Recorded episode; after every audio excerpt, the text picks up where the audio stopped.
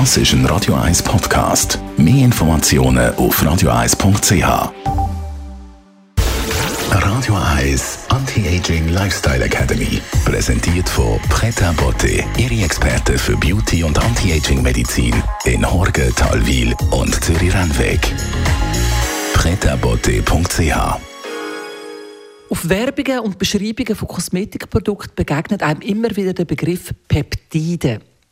Sind das eigentlich? Das wollen wir unsere Expertin von Pret à fragen, Bianca Görike.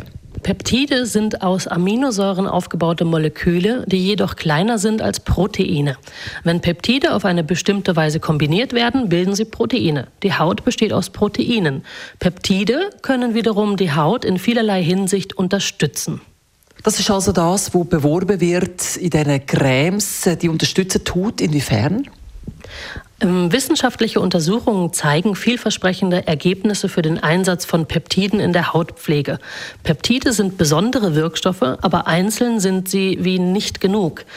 In Kombination aber mit Antioxidantien und Feuchtigkeitsfaktoren wie Hyaluron entsteht ein synergetischer Effekt und somit eine verbesserte Wirkung der beteiligten Wirkstoffe.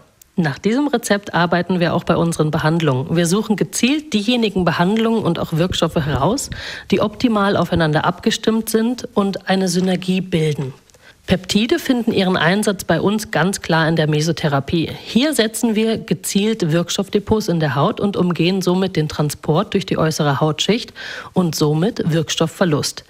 Peptide zeigen tolle Wirkung zum Beispiel bei der Augenregion, um aktiv gegen Schatten zu agieren oder auch bei Elastizitätsverlust der Haut. Hier helfen sie bei der Neuproduktion von Kollagenfasern. Die Kombination der richtigen Peptide und anderer Wirkstoffe sorgt für Wiederaufbau, Stärkung und Strahlen der Haut. Peptide sind also großartige Helfer für die Haut. Das ist Bianca Görike von Pret à Beauté in Zürich. Radio Eyes Anti-Aging Lifestyle Academy.